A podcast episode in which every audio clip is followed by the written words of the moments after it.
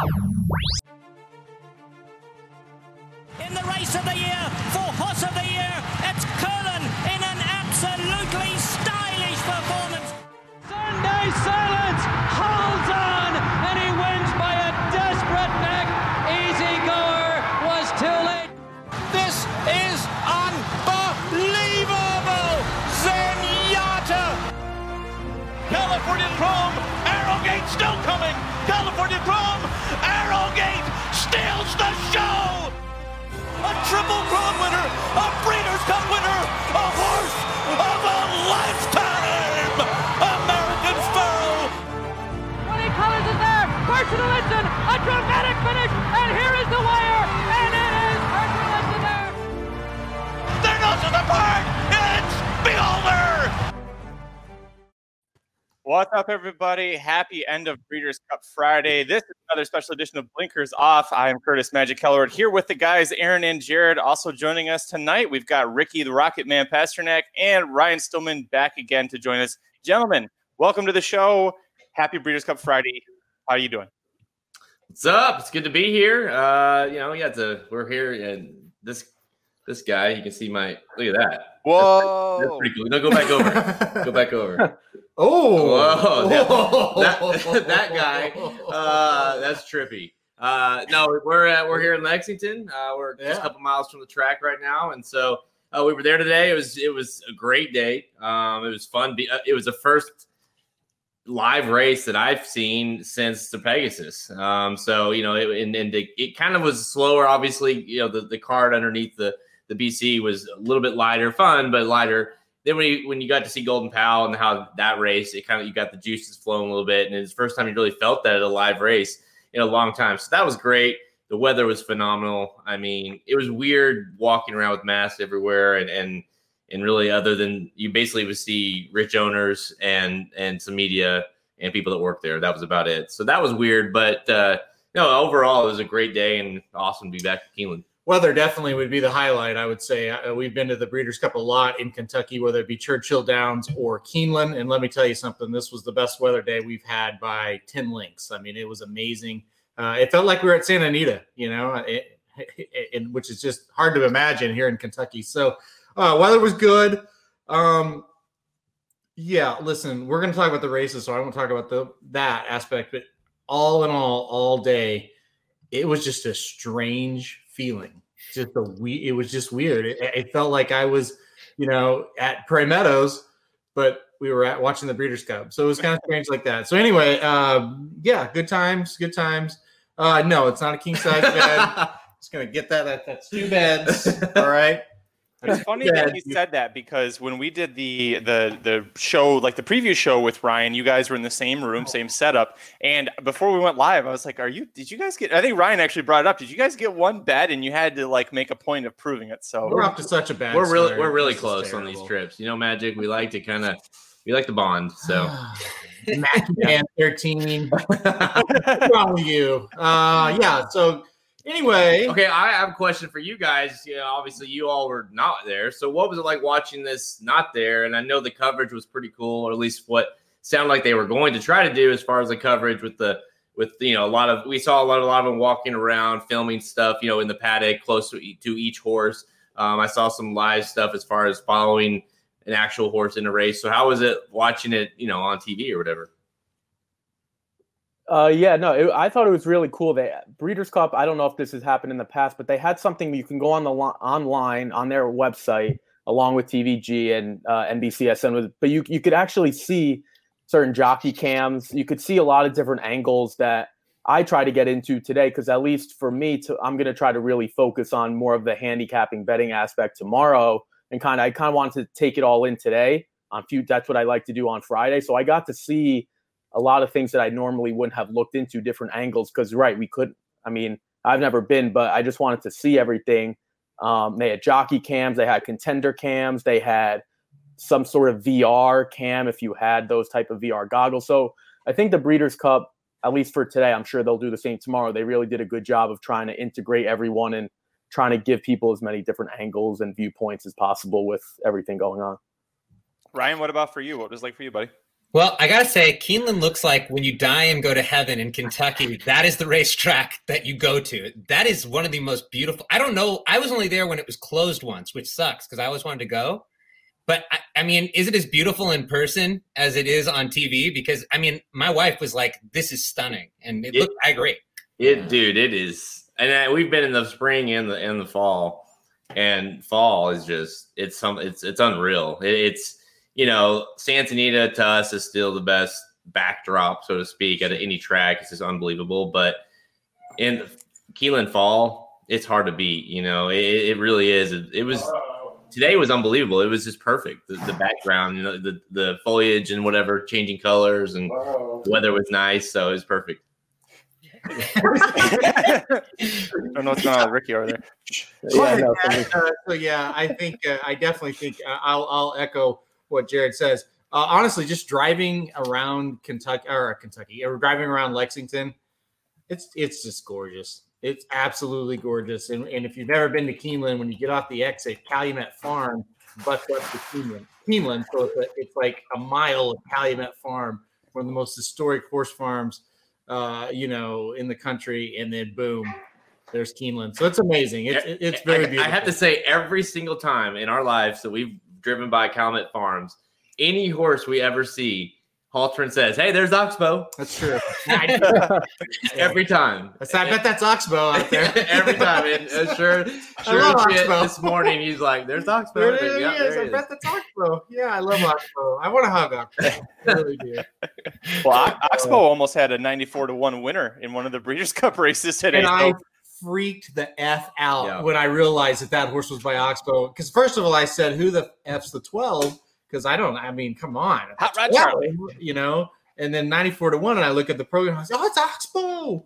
Oh, but he He's not not only Oxbow, he's a half brother to Mitole, so it uh, Mm. it would have really been something magical if he got the job done there. But you know what? We do have a lot of uh, Breeders' Cup action to talk about. If you guys are watching live on YouTube, Facebook, Periscope, thanks for joining us. Uh, leave your questions, comments uh, below. However you're watching, we'll see them and we'll see if we can get to them. We got a big panel of uh, experts here, and we've also got me. So let's get right into it. The first race of the Breeders' Cup, the actual Breeders' Cup. Kick things off with the Breeders' Cup Juvenile Turf Sprint. And if you knew anything about the Racing Dudes team, you knew that we were pretty damn excited for one specific horse in this race. And it ends up being the big favorite, Golden Pal. He goes off at four to five, which was uh, a little short. It ended up actually being better than the three to five, which is when I placed my bet on him and still didn't care. Uh, he ends up looking really great, but for, there was a split second, guys. I'll tell you, I thought that he broke down because he jerked all around from the TV screen watching. He looked like he was hurt. Thank God he wasn't and he ends up clearing away. Uh, a good way to start off the Breeders' Cup with a, you know, probably the second strongest feeling that we collectively have all had about a horse. Aaron and Jared, you guys were there to see it live. What was it like seeing Golden Pal just the gates open and he's two lengths ahead, and then now he's with the pack, and now he's seven lengths ahead? What was that whole emotion like for you guys? we were we were laughing because it was funny because you know you obviously the, the the the draw was really the only if you were trying to play against him that was it and i mean you, you couldn't have like the race was off and then before you could even grasp that the race had started you're like oh well he's two links ahead and and you're not even worried anymore. And we looked at each other and was like well i guess the 14 hole wasn't an issue. So and then about the time you kind of relaxed he did that weird step or lug or whatever that was and you're like oh hang on and for half a second you thought something might have gone wrong. And then you realize real quickly that no this horse is just kind of messing around and this was something. This like i mentioned earlier this was the first you know the first breeders' cup race and the first big race of the day and it really kind of lived up to the the hype. I mean this was our best bet of the day. This is one of the one of two of our overall consensus picks on the guide so we knew this horse was a, a strong favorite and he really lived up to it. So the uh, my theme of this podcast is going to be, uh, you know, happiness and, and excitement coupled with frustration. So uh, with this race, I'll start with the happiness and excitement. I text uh, our, our our good friend who's joining us today, by the way, Ryan Stillman, and I said, Ryan, that got my blood pumping for the first time in a while. You know, I hadn't been to a live race in so long. Man, that's an elite horse. I was smiling from ear to ear. I mean, it's like we just stole whatever price that horse just went off at because this race is done, son. Like it's over. He's two links ahead, and the other ones haven't even broken the gate yet. It's like I am cocky as shit. And then I thought he broke down, and I thought, well, that's a lot of fun. The horse breaks down, and then he's fine. I don't know what happened there, but uh, there was only maybe what two seconds out of I don't know how long it took him to run the race, but two seconds where he thought he was going to lose, and that's when he disappeared in a wall of horses because he just I don't know he like took up. Then he rebreaks and he's back ahead, and then you're never worried again. So uh, that was that was amazing uh, for me personally. You know, we had a big bet on him, so that was good. We didn't play exotics in that race, but for people that maybe did play exotics, um, I ran one, three, four, five, and that seemed to be a theme all day. Winner, third, fourth, fifth, didn't have the second place finisher, and that one really hurt because I had all long shots underneath. And I, I I didn't get the second horse, but anyway, I was really excited. That was really fun to watch. Jeez, look at those exotics. I mean, you get past the fact that the, the exact only paid 17 for a dollar, the super 280, not basically 282 for 10 cents. You know, the dollar tri ends up coming to almost 300 there. But you look at the odds of the horses, it, seems like everybody agreed with us. It was just pretty much Golden Pal, and everyone else was going to be double digits aside from poor Bodenheimer, who I thought actually had a sneaky good chance in this race, and then he completely blew the start uh, out of the gate there. Uh, lots of great horses here that just really didn't stand up to Golden Pal. Are there any of these horses that you thought ran a poor effort, or were you just so focused on Golden Pal and how great he looked that you're like, you know what, the, the rest of these they were just in a different class than what Golden Pal is? Yeah, I definitely was just. I mean, I, my focus was all along was only on him. Um, this was one of our strongest plays in the guide, so it was just like, okay, let's just get him home. Um, you know, it was funny too. We were we were in the uh, paddock there at before the race, and like you could just get a vibe. Like the ownership was in there, and you it was almost like I heard a few times, "Hey, will you get in the winner's circle with us after this race?" Mm-hmm. Like they Wow. were pretty damn confident this horse was going to run well. Well, and to, to be fair, when you when you saw him, you were like, yeah, because like they're these are two year old sprinters on the turf. They're hard to saddle. They're kind of acting crazy. Not this horse. This horse was like, "Hey, I showed up to win today. I mean, it was he was impressive. I mean, it's pretty cra- pretty crazy to have a horse that's uh, still two and, and is, is a is a world traveled horse. You know, it is kind of goes everywhere, and so that this horse is definitely He's cool. something special. You know, that's the, kind of the theme to today. I think is on the turf side of things. You know, we saw a lot of American horses run well like this that might have some international. Um, you know, their sights set on international races down the road, which makes it even more fun. Uh, uh, Ricky, you, you uh, been kind of quiet over there, so I want to know what you thought about Golden Pal. You were like the rest of the Racing Dudes team. You had this horse on top in the Breeders' Cup uh, Inside Track Wagering Guide that we sell. So, what did you think about Golden Pal and his effort here? Yeah, obviously dominant. I don't need to get into it. In terms of the beginning, though, he did struggle in his very first start back at Gulfstream. He he stu- he was a little stubborn out of the gate too, and we didn't really see that. Obviously, he went overseas for a second start, and then the third start he broke his maiden in the Skidmore. So if you didn't get any indication that horse was good when you're breaking your maiden in a stakes race at Saratoga. That's a pretty good sign. But he had some. I don't want to say a lot of gate issues, but he did have some at the beginning. He was really, really rank, and I, I think a lot of people were kind of scared. And then he he almost looked like a car that you can kind of just control, stop, go, stop, go. Hmm. um, it did get a little dicey at the end, but again, um, for the fractions he was putting up, it's fair to assume that he's going to tire a little bit. I mean, he's not just he, he can't just keep that up for that distance. So it never really seemed in doubt until the end. But um, he dominated in Skidmore. Right after the race, they said they're looking at Ascot again um, down the road if they can get him back overseas in a race that makes sense. So well traveled, as you guys said earlier on, and I, I thought it was very professional once Irad was able to get him settled down. Ryan, uh, Ricky brings up a good point that it, it actually did get close there. I wasn't worried. I think because at one point he was so far ahead that I was like, well, Golden Pal's got this and he's going to get a little tired here, but I'm not worried. When you were watching, did you think that there was a chance that Golden Pal might actually fall apart right at the end and get caught at the wire? I don't know if I thought it at the end. I thought it was so weird that move where they took up. I mean, it makes sense in retrospect. Clearly, like you know, they set fast fractions, and clearly they knew what they were doing because they won. I, I was more concerned then, like what Aaron said, with like, is he about to break down? Uh, and then it was just like, well, I, I, he looked much the best. What What's kind of cool is you think the 14 hole was what everyone was worried about. How great would this horse have been without traffic somehow from like a inside post? He might have won by like I mean, how much? He had to come all the way over, pull back. I mean, this horse was spectacular. Kind of reminded me of not comparing it exactly, but like newspaper of record, where I got the chills about a two year old horse on the turf where you're like, wow, this could be something special. And that's what I kind of wanted to ask all you guys since you're experts on this. And I'm sure a lot of people are wondering too. Freak beating a bunch of nothings. Are these good? How how do you assess this horse going forward? Because I know Aaron, you texted me too. It's just you got that good feeling like that. Whoa, that was an awesome performance. And it was. So was he beating nothing? Special thoughts? What do you guys think? I told Jared right after the race, we were watching the replay. I said, if there if if there's a huge five furlong race out there anywhere in the country, this horse needs to be there. I think at five furlongs, they may never catch him ever. Like he might beat any horse in the world. But I definitely do think that last furlong he got a little tired. And I'm not saying he can win big races at six furlongs. Obviously, he did today. But I think I think like he's a true five furlong type, right? Even when you go back to Ascot, when he was at Ascot uh, earlier in the year, he got beat there in that final jump, that final little bit, you know. So maybe maybe his true elite distance is like five furlongs, but he's he's an awesome horse. I certainly think he's elite. I mean, I sure, think, like yeah. to answer your question, Ryan, I think yeah. he is. It's not any factor of well, he didn't beat anything or whatever. I think he's totally legit. I, I yeah. just think he's like you said. I think he's a he's a specialist. He's he's a very particular, which means considering who's trains the horse, we will see this horse all over the world because mm-hmm. they will find the spots that match this horse's style perfectly. Well, well I want. By the way, Magic, we got to mention the trend continues three straight years. Uh, but yeah. you've had speed. Uh, it's three straight years. You've had a speed turf horse that's a low price that goes gate to wire. It just it's just this race is t- turning into you're going to get one of those horses in this race every year, and you've got to play them it was it became kind of a it was tricky at first when you started doing the 14 trends because we had this new race suddenly we're like how the right. hell do we do? It and then it happened one year like what the hell is the trend from one year?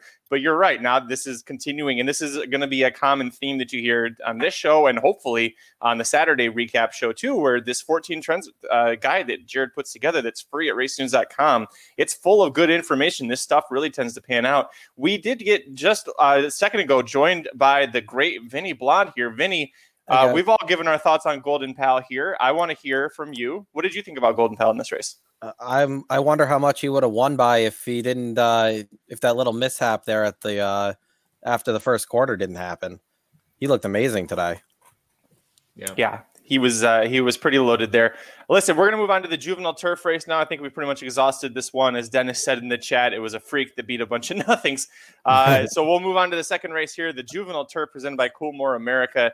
This is the one where I have the biggest issue with hmm. things. Um, I really feel that Fire at Will uh, took out about six horses out of the gate, and nobody seemed to notice. And he got away with uh, Ricardo Santana Jr. got away with the Paco Lopez move at the Breeders' Cup, but he gets the job done, thirty to one. He was a three length winner, so if, aside from the horses, the six horses to his inside, he did pretty good job of beating everybody else. Uh, gets the three length win, thirty to one. Jared, what were your thoughts when you saw Fire at Will making that big move in the stretch? Well, I don't want to say it. I don't want you to edit it, but I will say F because of the whole sequence of the whole day. This was the one that I just any any result that happened today. I got you know you, you can make it. You may not have it out with the horse on top, but yeah, I mean you can make a case for the horse. wasn't that surprising, but this one, especially when I mean I was all over. I had battleground. You had battleground on top in this race. Uh, you know, to get second here. I had I liked Alador, I liked Cadillac, I liked Sealaway.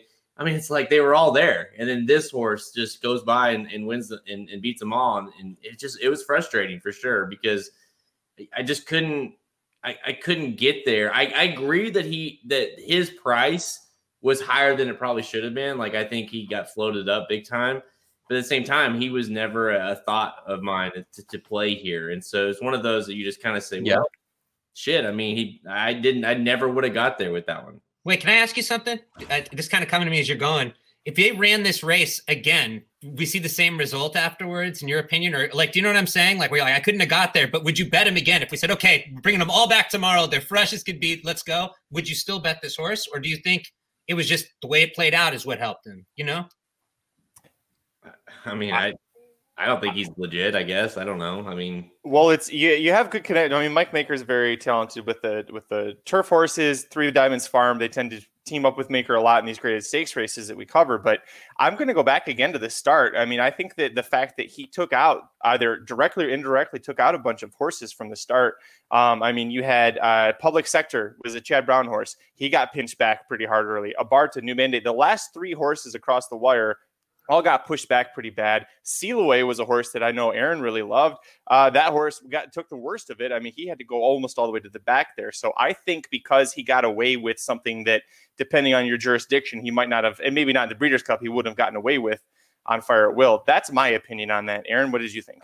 Well, again, uh, the theme of the theme of the whole day for me is happiness and frustration. The, frust- the frustrating part is Jared and I on the guy we put together all these tickets and we ran two, three, four, five in this race. So we didn't have the winner, but we ran two, three, four, five. That was great. And also exactly what you said, my top pick right out of the gates, like, well, shit, that's great. So, uh, but I will say though, I, I I do I listen. There's the Magic Mike show is so unfair to my boy Ricardo Santana Jr. That's my boy.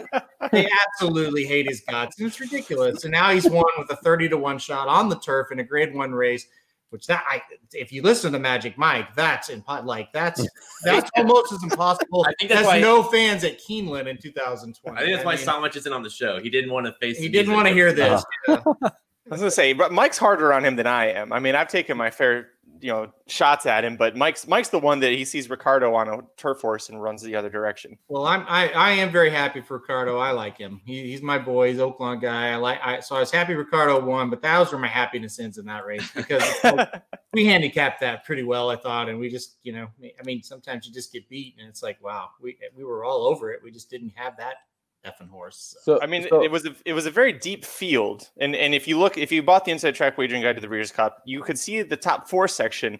A lot of us were kind of spread all over. There might have been a couple of common themes. You know, a lot of us liked Battleground or Cadillac or Sealaway. Nobody had Fire at Will, and for the second straight year, the Pilgrim Stakes winner goes and wins this race at the Breeders' Cup. Structure did it last year. Uh, Ricky, I want to ask you: Fire at Will wasn't in anybody's top four. Did you even consider him? Because I know you really follow that New York circuit really closely. Yeah, so I he was he was the one horse that it- it's funny, you know, everyone talked about or Ma- Magic. You just brought up the fact that he we a lot of people went a lot of different directions, right? And early on, you know, speed was holding well, and I think there was one or two races where it just collapsed, and I guess we'll get to Jackie's Warrior later on. But this was the feeling to me where I said, I don't like any of these European horses in this race. Once I saw this trend was going to be this way, because as we know, the Europeans like to go longer. They like they take a little bit longer to get going, and Ricardo definitely got away with I don't want to say murder because it wasn't as bad as what we saw, like you said, in in my opinion. But if if we're just looking at the race, Mike Maker, in my opinion, and I you know after f- deeply diving into Saratoga and what he's done all over the country, him and Chad Brown, in my opinion, are the two top turf trainers in the country. No matter where you go, to me, they have to be in the same conversation. And I'll put Clement in there as well. But for the sake of this conversation, Fire will beat public sector relative with relative ease. So to Jared's point, this horse shouldn't have gone off at that price. But at the same time, I mean, he, after he after that poor maiden, he won on sloppy track and he came back to win in the Pilgrim, and he did it with relative ease. So this horse liked to be on the front end, sit right off, and that was the type of horse that you needed in this race. The like I said, I knew it was too late to obviously make changes, but you, it was really tough to make case for these European horses that like to get this their late kick home once the speed was holding on. And I I, I tweeted something out. Uh, Mike Samish tweeted something out. It was pretty evident you have to be within the top half, maybe even the top three, if you wanted to win for almost all the races today. So that was my takeaway. I think somebody heard you talking about him because joining us right now, live from Gulfstream Park, west or central or east, Mike Samich. Mike, we are you're just in time to hear us talk about your boy Ricardo Santana Jr. winning a turf race on the Breeders' Cup at 30 to 1. Tell us your thoughts. Yeah, miracles happen, man. Who knew?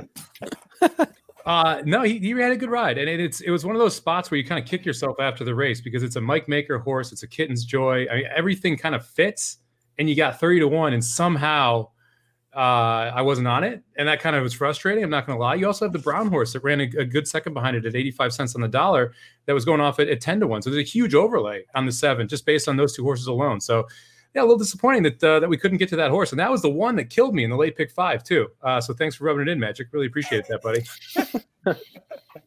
Jared brought it up first. Don't blame me. Oh. he, he, said you were running away because Ricardo won. well, at least it wasn't Ricardo and Santana on the turf. It was the common, or I'm sorry, Ricardo and uh, Asmussen. Asmussen on the turf. It was a combination of the two. I wouldn't have showed up.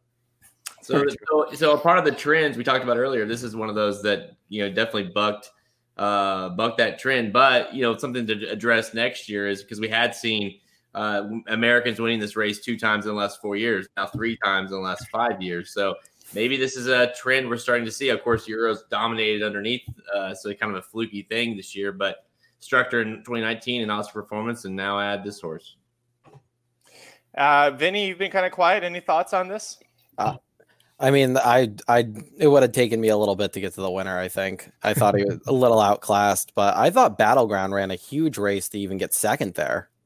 He did not have the easiest of trips. Mm. I thought he was out. He, he was wide both turns, and when they hit the top of the stretch, it didn't look like he was going to go anywhere. And then he looked like he found another gear, and he ended up getting second. But like I think I think he's going to be one that we hear from down the road if it's not here. If you follow the European circuit, because he he definitely seems like he's he's going to win a few more stakes in his career. Well, you had uh, you bringing up a, a, something that happened with both of the juvenile turf races, where Aidan O'Brien seemed to have the only horse that could make up a bunch of ground on the winner. So um, we'll come back to that when we get to that race. But let's first move on to the juvenile fillies now.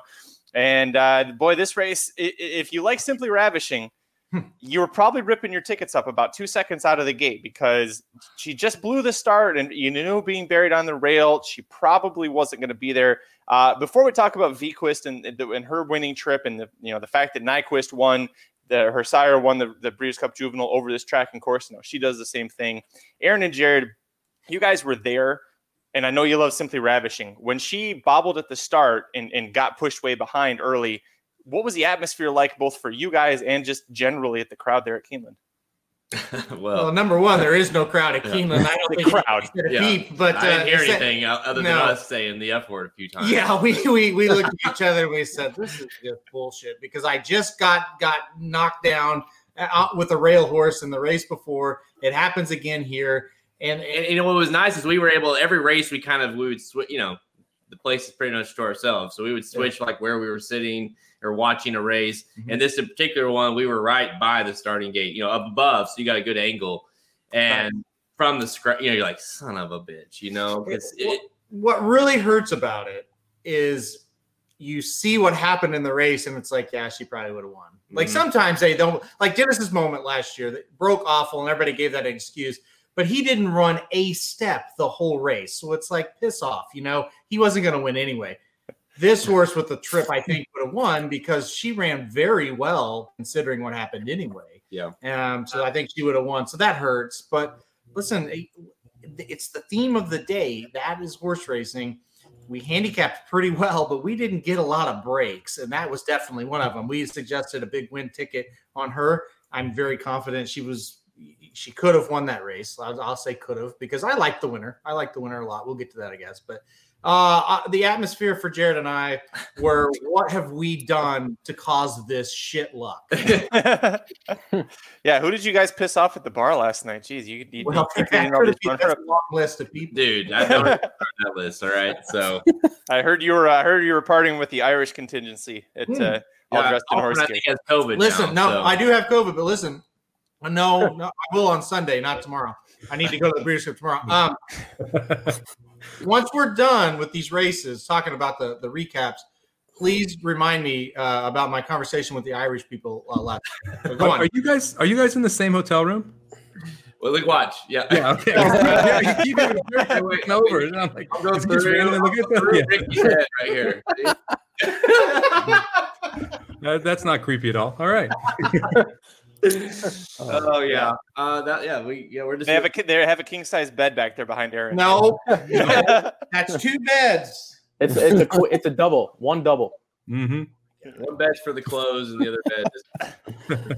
Okay.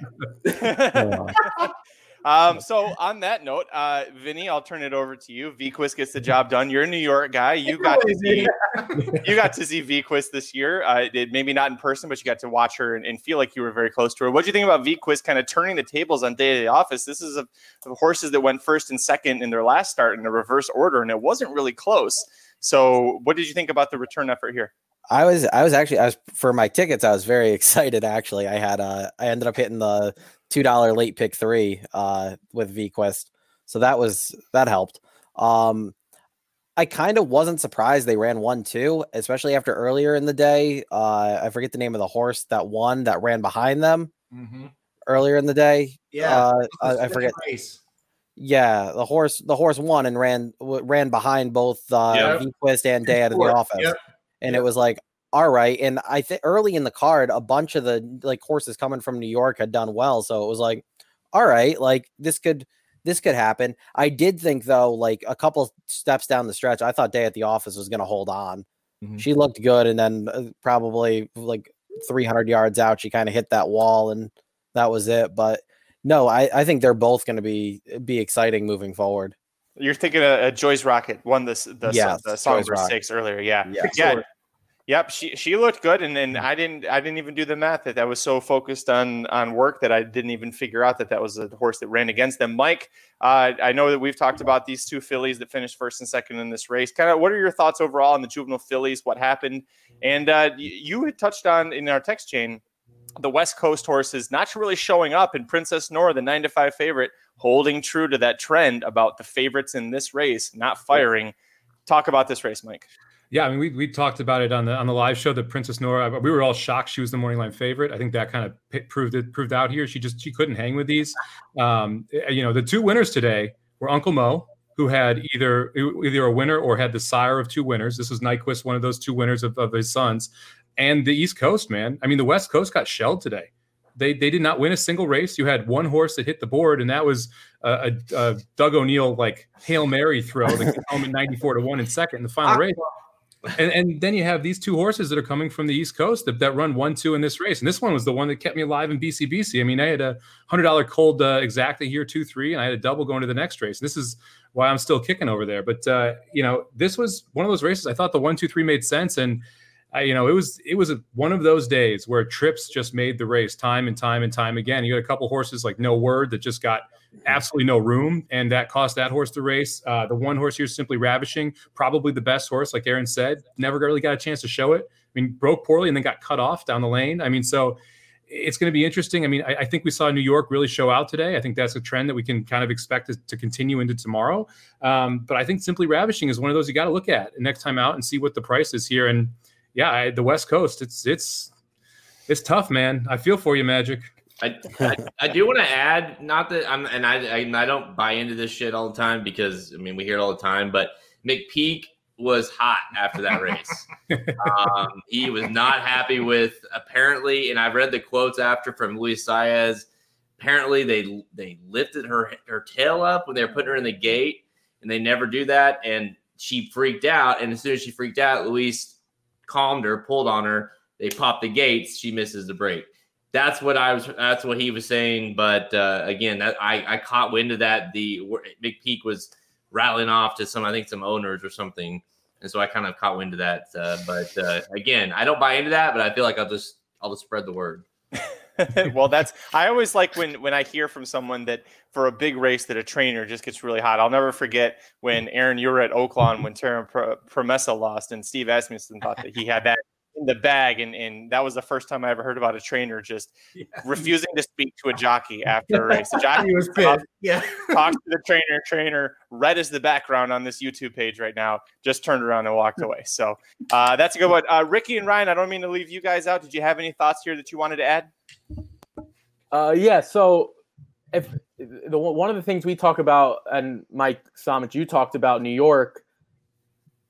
Junior Alvarado was put to the test early by Joel Rosario, right? So Joel gets Vequist out to a really good start and forces Junior to really go on day out of the office. I think the race was won by Joel right from the start. Obviously, simply ravishing, didn't break well, but Joel said, let's get day out of the office going a little bit quicker than she might want to, and we're going to sit right behind. And we're going to have that opportunity if she's good enough, she's going to pass. And Day Out of the Office did 99% of the work.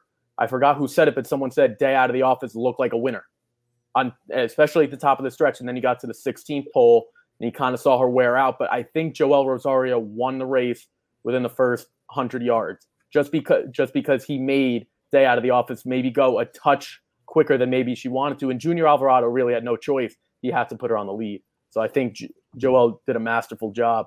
We talk about the difference between a Junior Alvarado and a Joel Rosario. It's little things like that. Ryan, what did you think about this race, buddy? Well, we have a champion crowned, I think, right, guys? Is that official? Like, I mean, she's Vequist is going to be the champion. Do you guys think? Because okay, and and then this, this is my thought on it, uh, and I want your guys' opinion. I think this was actually a very promising Breeders' Cup juvenile fillies. Like, I cannot guarantee you that'll be this way, but from my view, I think maybe the most promising one since when Beholder ran, and a lot of those horses might not have panned out when Beholder won it, but that year it had that vibe. Like, we might see something special. And, and I kind of feel like these are this is a really strong group in that small field, kind of a, a testament to it. And ironically, I think the favorite finished last or second to last. I'm trying to remember right. It, it was out of there. But I kind of want one last thing here about Bob Baffert here. What what are you guys? so like so. Yeah, go ahead. Just open floor. No, no, ask the question. I want to be the answer. I was going I to say, Aaron's ready to answer, and you haven't even I asked was him the going to question. say, so I'm asking this question for people out there in racing. Sure. What they're probably saying to them, see, that's what uh, they didn't juice her. I mean, I'm sorry, because maybe that's not what I should be saying now, but that's what's the discussion going to be, do you guys think? And what do you make of the discussion? Because we have to address it. This was a very big favorite with a very dismal performance. By the way, though, caveat to his credit or whatever, the numbers were kind of saying this could happen. So it's not like it's the most shocking thing, but I, I want to hear what you guys had to say. Okay. I think the Beyer spirit figures hold up, and and uh, Dennis isn't watching, but Dennis put something out on Twitter that reaffirmed why I, I really didn't like Princess Noor in this spot. And it's Okay. because of who was aboard. Well, and that and you that's a very good point, Magic, and that's fair. But I think he would have had to pick her up on his back today for her. Not To, to take a shot at Victor. yeah, I know, right? I You get made one every do show. it. You made Vic, so it's just ridiculous. We didn't Let's- have them on the show sometimes. Yeah, and Johnny Velazquez, I hate him. So there you go. So uh, and most other jockeys, but uh, to to answer Ryan's question immediately, uh, I'll start with that. Um, I'm not. I'm. I, I'm saving that for tomorrow as far as gloating, gloating. But I feel good so far. I feel good. I feel good. You know, Crep Luck Bob and I, uh, I, I said hi to him today. I didn't. That's a lie. But uh, I, I feel good about what happened to him so far. But I'm not going to get overly excited because there's two big races left. Right. There's there's some good Yeah, horses. we're out two. there. We're two for two so We're far. two for two. We need to go four for four, and that's that's really the biggest thing in the Breeders' Cup for me. Um, but uh, yeah, I, it, it it didn't look good for Princess Noor. A wobbly leg, but at about the you know what half mile pole probably. You know, have you ever watched a horse that's stalking in a perfect position? And you look at her and you go, "She's got no shot to win this race." Like she's Uncle Chuck. Dragon. I mean, she never know? did any. Like she was just a, like she just made her. She just walked around the track. Yeah, no, I mean it was awful. It was. But the funny thing is, like, if you look at the the the form, that was kind of obvious that was going to happen. Like that's the crazy part. Is this was this was a connections play. And, you know, Ryan brings up this was a great field. I do think this was a solid field. Zero Pletcher, zero Brown. You've got two McPeeks. You've got a Romans. You got an Asmussen. You got the winner is Robert Reid. I mean, the connection wise, Baffert took all the money because that was just where people are generally going to push it toward. But when you look at it on paper, this horse should have been the fifth favorite, not the favorite. So Oh, yeah. kinda crazy.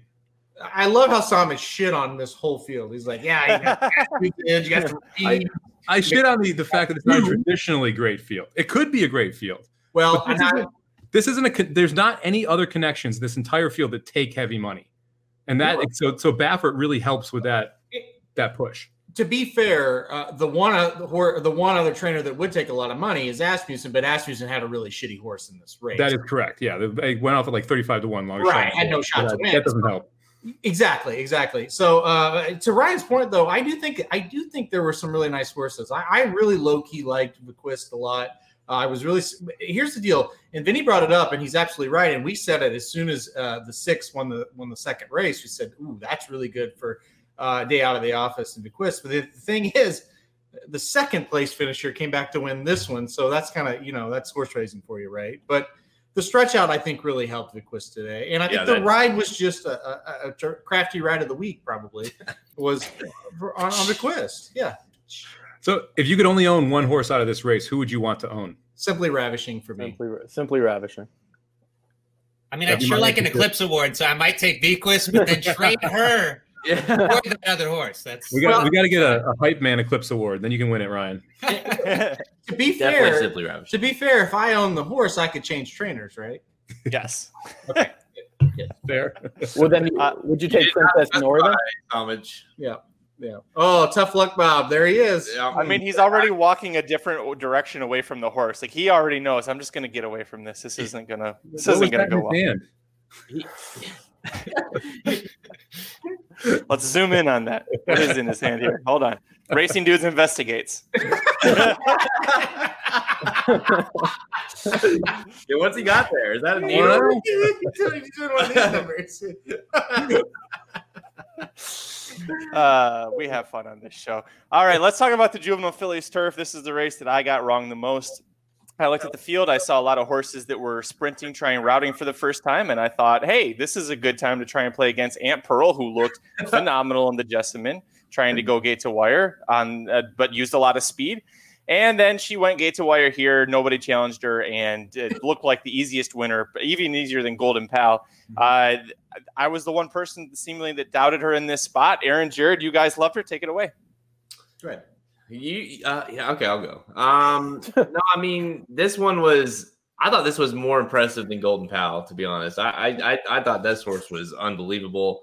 Um, you know, it, like the, I think this was a, a a sign that you like her numbers. Like you, we talked about this a little bit after the after the after, on our way home. You know, then you, you couldn't really buy into the the Beyer speed figures and whatnot that came from her, and that was a lot that Halterman was kicking himself a little bit for not Mhm. picking her because of using those against her. She just looked awesome. I mean, this is to me, she's right up there with Golden Pal in terms of are they going to try her overseas? You know, I think she's she's she was really good. Now again, no pressure. There's some, some weird rides in here that they just kind of like let her do that. You know, I was I was it was frustrating, but it also knew that you know on all our tickets it, that damn eight man. I, I you know screwed up all Mother our, Earth. all our tickets. Aidan O'Brien, Mother bitch. another horse that went flying late. The whole the whole stretch run, I was like, man, we got this. We got this. Aunt Pearl's a lock. We know we have that on top. And then uh, you know, Somich's horse, Miss Amulet, and Oh, and, and, and Campanelli. I was like, we have those in the two and three. We're good. We're good. We're good. And then the eight flies up. Like, son of a bitch. It did not have that. And that was brutal. That was the most brutal. Uh, even though we were right about Aunt Pearl, brutal beat of the of the, of the day because that try would have paid huge if you throw the eight out. Um, but no, I mean, for, as far as Aunt Pearl goes, she was really good. So yeah, again, happiness and also frustration. The ha- the happiness for Aunt Pearl, I've, I've always liked her, and the frustration that I I went away from her, and also the fresh on top. We obviously had Aunt Pearl uh, as far as a top pick winner. We had her keyed on top and stuff, though. Uh, you know, I mean, we we had her everywhere, and I, we were. It, it, what like when you're watching a race and you've got like a like a trifecta wheel or a trifecta key, and you know you've got that top you know horse you start scaling back. And I'm starting scaling back, and I'm like, I see Miss Amulet. Yeah, that's good. That's good. She's gonna get up there. I see Campanelli. Surely she won't fade, right? She didn't. She, I mean, she ran like a, a 30 opening quarter because she wouldn't go out there and chase the speed, which was crazy. And, and so it's like you're coming out of six furlong race where you're setting the pace, so you can't set it in a mile 16th. Really good ride, or mile or mile. I'm sorry, but you're good ride. But uh, but but you know, but still, you're like, we're gonna hit this, and then yeah. So uh, I, I'm happy for Aunt Pearl. I, I thought uh, I talked to our good buddy uh, Kelly Von Hemel, and he's like, I was really high on Plum Ali from the standpoint of I thought he'd get or she would get a really good trip. It's like she's like 35 links behind. And I say I don't I don't know either. It's stupid. Like these people are crazy. They're riding these horses, but um, and- but I give full credit to Aunt Pearl. I thought this was like the most impressive, like you said. Re- Well, second most impressive. We'll get maybe to the most impressive, but second most impressive on the card. She just you, you talk about a race that was over when they went into the far turn. It's like, yeah, well, this race is over. So uh, it, it was it was fun to watch that, and I'm happy. I'm happy for Brad Cox. I, I'm I'm a, I'm a big fan of Brad. So uh, yeah, Guy just needs a he just needs a little racing luck, and maybe he'll get one of these big races sooner or later. You know, sure, It's- yeah. and, and what better what better racing luck, Mike, than to have a field of sprinters all stretching out for the first time, and none of them decided to go after. You kind of had the look on your face Yeah. of how I was feeling that entire race. Is I also loved Plum Ali. I thought that the the pace setup was going to really fail Aunt Pearl, and that Plum Ali was in a perfect spot. I was wrong, Mike. What do you think about this one? Uh, I mean, I didn't like Plum Ali, so I was kind of happy about that part of it because that was the horse that I was I was coming in here notoriously fading. So I'm kind of happy that that played out because I would have I would have taken some some shit there if Plum had ended up winning this race. Uh, Dettori kind of got worked here, right? I mean, that's the takeaway that that Dettori were trying to ride in the U.S. got got hurt because he went what five, six, seven wide on that first turn and got in a bunch of trouble. Like didn't get in trouble, but the horse just fanned out. And when the ten horse Campanelli didn't put any pressure on the five, they ran a 25 second second quarter, then ran a 24 second third quarter. So they ran 49 for that mid half, and then ran an 11 second next furlong and came home in 12. There's no way you're catching her running 11 12 on the two Right. final furlongs home, going 23 in the final quarter. It was just over. And it wasn't, it's one of those, it's really interesting. I mean, Slim brought this up last year at the Derby, or two years ago at the Derby, with that middle fraction is what really mattered. Here they went really fast early but then had no pressure in the middle of the race. And when you get that loose of a leader that just gets comfortable, it doesn't really matter how fast you went in that first first furlong. It really matters how fast they were able to go in the middle of the race, how comfortable the cruising speed that that horse was able to go at, and that meant that that uh, she had just a ton of ho- a ton of horse. Aunt Pearl had a ton of horse coming home here, and and Cox had himself a day. I, I think it was Aaron that called that on the on the original show. There, Brad Cox was the one that was going to have a weekend, and it definitely started out that way. Uh, I really thought Miss Amulet ran well here. That was my one real opinion all day. And I I I thought she was going to get up for second, and then Mother Earth just came flying right on by down the lane. But uh, yeah, it, this race was was won in the middle fractions. I thought it was funny to hear Dettori's quotes after the race. He was like, "Yeah, she just doesn't want to go that far." I'm like, she went at least that far, going five wide around the turn. "Yeah, I'd say well, she went further than she needed to go." I mean, it's like, come on, dude. I mean, uh, maybe go a little shorter. You know, she, it's like, no, come Maybe on. cut the corner. Just just just throwing it out there. Uh, Ryan, any final thoughts on juvenile fillies turf? No, I'm so excited about the next race. I'm like dying to get to this because you- she, 'cause she just dominated. I mean, it, there was if you ran that race 100 times, she wins all 100. It was she was incredible, Aunt Pearl. I'll take Yeah. the under on 100. Okay, maybe, maybe. So, so the, we got the Beyers back, and there was a little discussion in the chat about it. Some people thought because of how good she looked visually, she actually has the third best Beyer speed figure. She only got a 91 for winning uh, the juvenile fillies turf there. Sorry, Aaron just joined us back again. Um, Aaron, you joined just in time because we're going to talk about your favorite race from the entire week or from the entire day here, the juvenile. Yeah. This is the one time that Magic gets to sit here and just, ah, oh I- boy, does it feel good. We should let Magic take it. Yeah, for sure. You're the only person. I gave you a little shit, a little heat yesterday for being the only person that screwed up our overall consensus for Jackie's Warrior. You're the one that screwed it up because you you played the horse. By the way, the horse won. The, by the way, the horse looked unbelievable. So, Magic, you can take it. Go ahead. You son of a bitch! You took away everything I was going to say. you did that on purpose. No, he looked great. I'm actually a little surprised you didn't join me on this team, Jared, because you were a guy that famously fell in love hard with Maxfield last year, who was a Godolphin homebred, won the Breeders' Futurity at Keeneland, and was going to be your top pick at the Breeders' Cup. This horse did the same thing, just a different trainer. What do you have against Dude, my boy I- Brad Cox? Better trainer. no, no, it's not that. I used. We played a contest with John, uh, and I used this. I used this horse as well. I like this horse a ton. Jackie's Warrior is why I did it because I just, I just thought that horse was just gonna be better.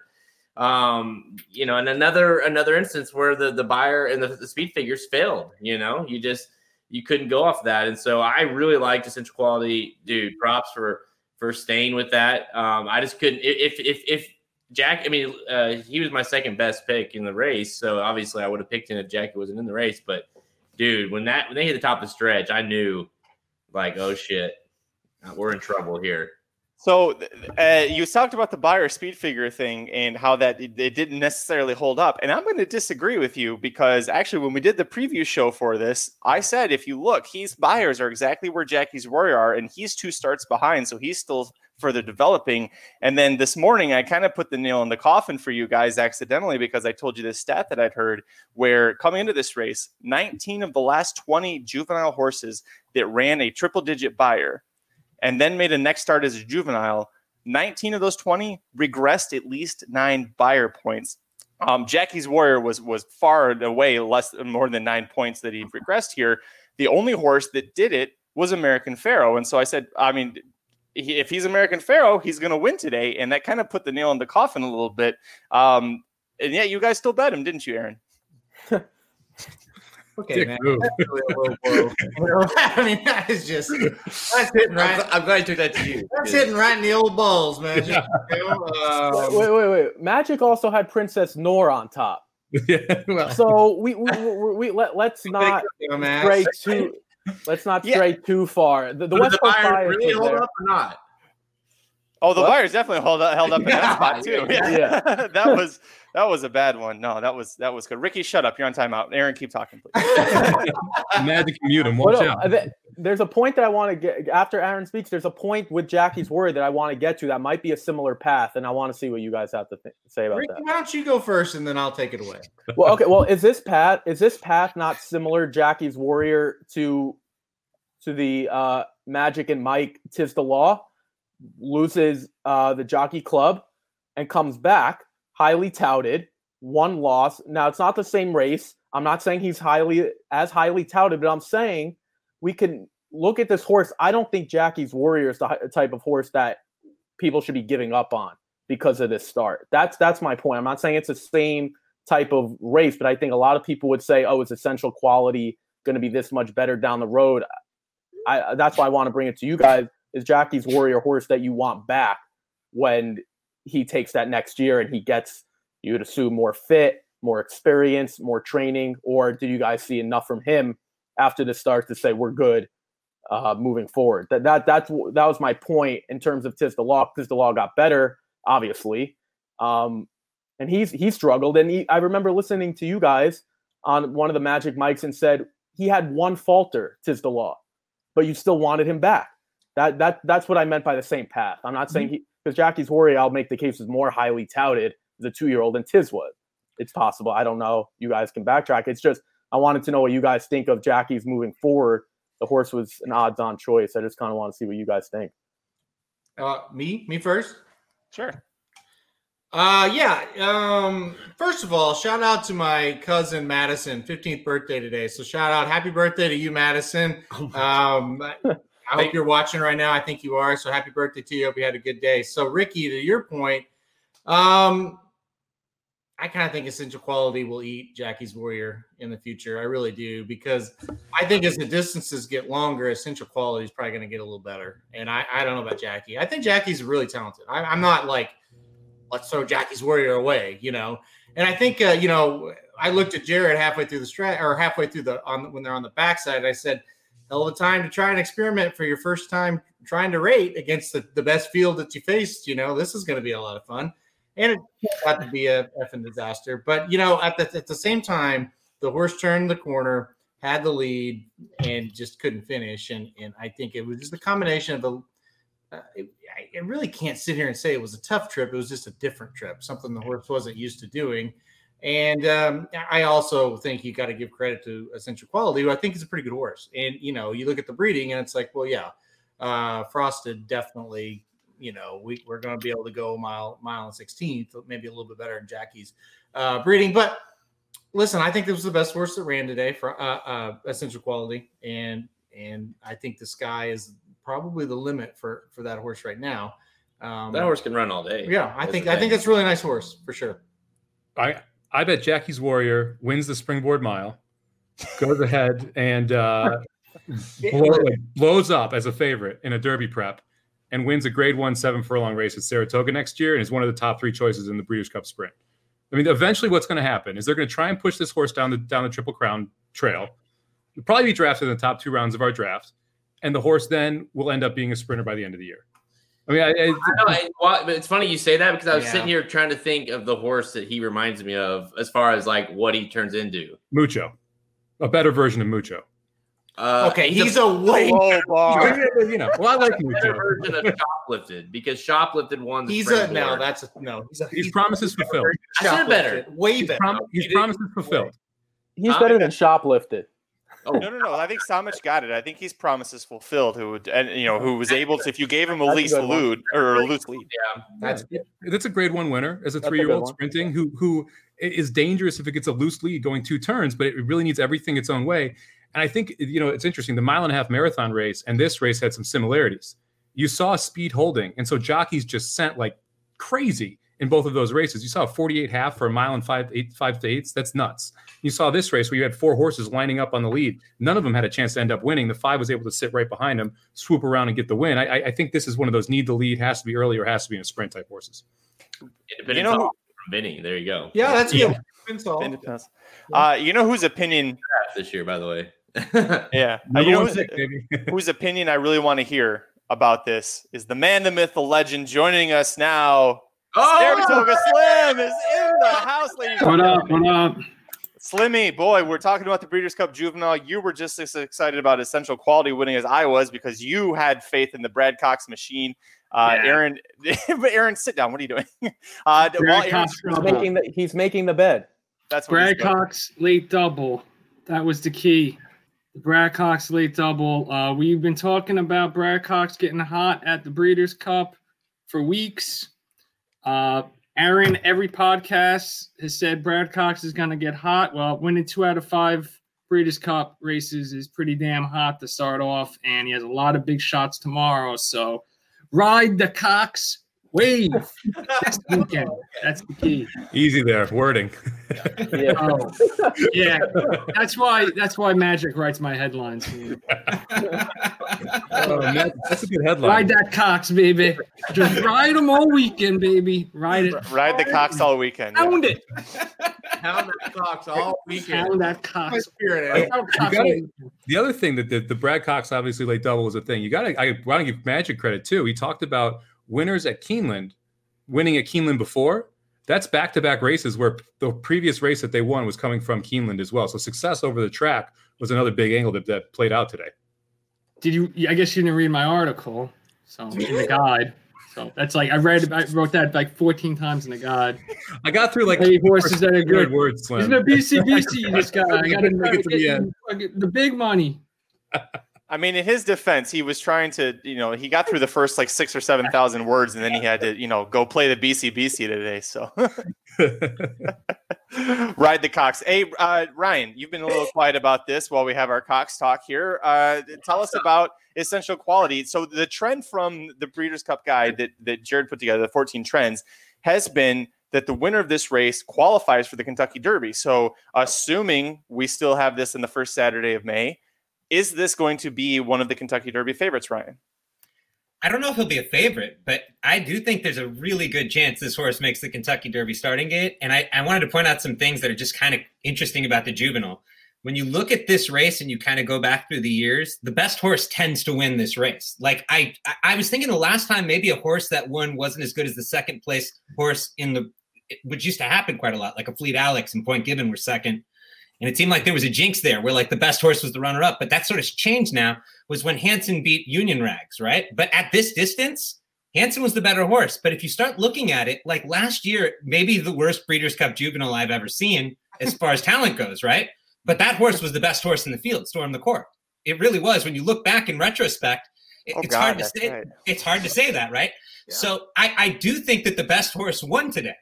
And here's the and it, it- it's sad, but it's sad, but you know, the best horse won today, and this was actually a nice field. I do think that the favorite, I do think the favorite finishing fourth is kind of testament to the depth of this field.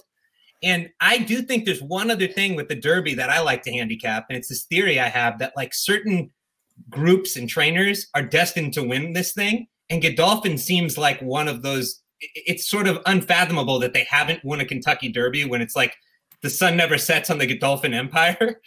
And they've come close. Like Jared, your your big horse, Maxfield, last year. I mean, who's to say that horse wouldn't have won the juvenile? And maybe gone on to win the Kentucky Derby. I mean, I'm not going to take anything away from this year. That was a crazy time and all that, but he was a spectacular looking horse.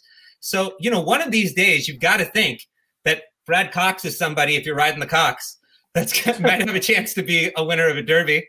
And so one of these days, you got to think Godolphin does it. So the question is, you know, is this the horse to do it for them? They've got the money, they've they've got the depth. So I just want to hear what you guys think. Do you do you guys kind of think this is a connections that should win a Derby eventually? Because It's a very interesting horse, and he's clearly going to be the champion and favorite at this minute. It's funny you you're the way you brought that up because I was reading the quotes and Magic, you probably saw this too because I sent them over to you. But you know, they interviewed uh, you know the managing partner or whatever of Godolphin that was there today, and and he even brought up Maxfield. You know, Uh, you could you, there was a, there's a couple things that you, you can know that like the Maxfield thing was disappointing because I think they knew that they had a really good horse and that like you like you mentioned that was their shot at a Derby.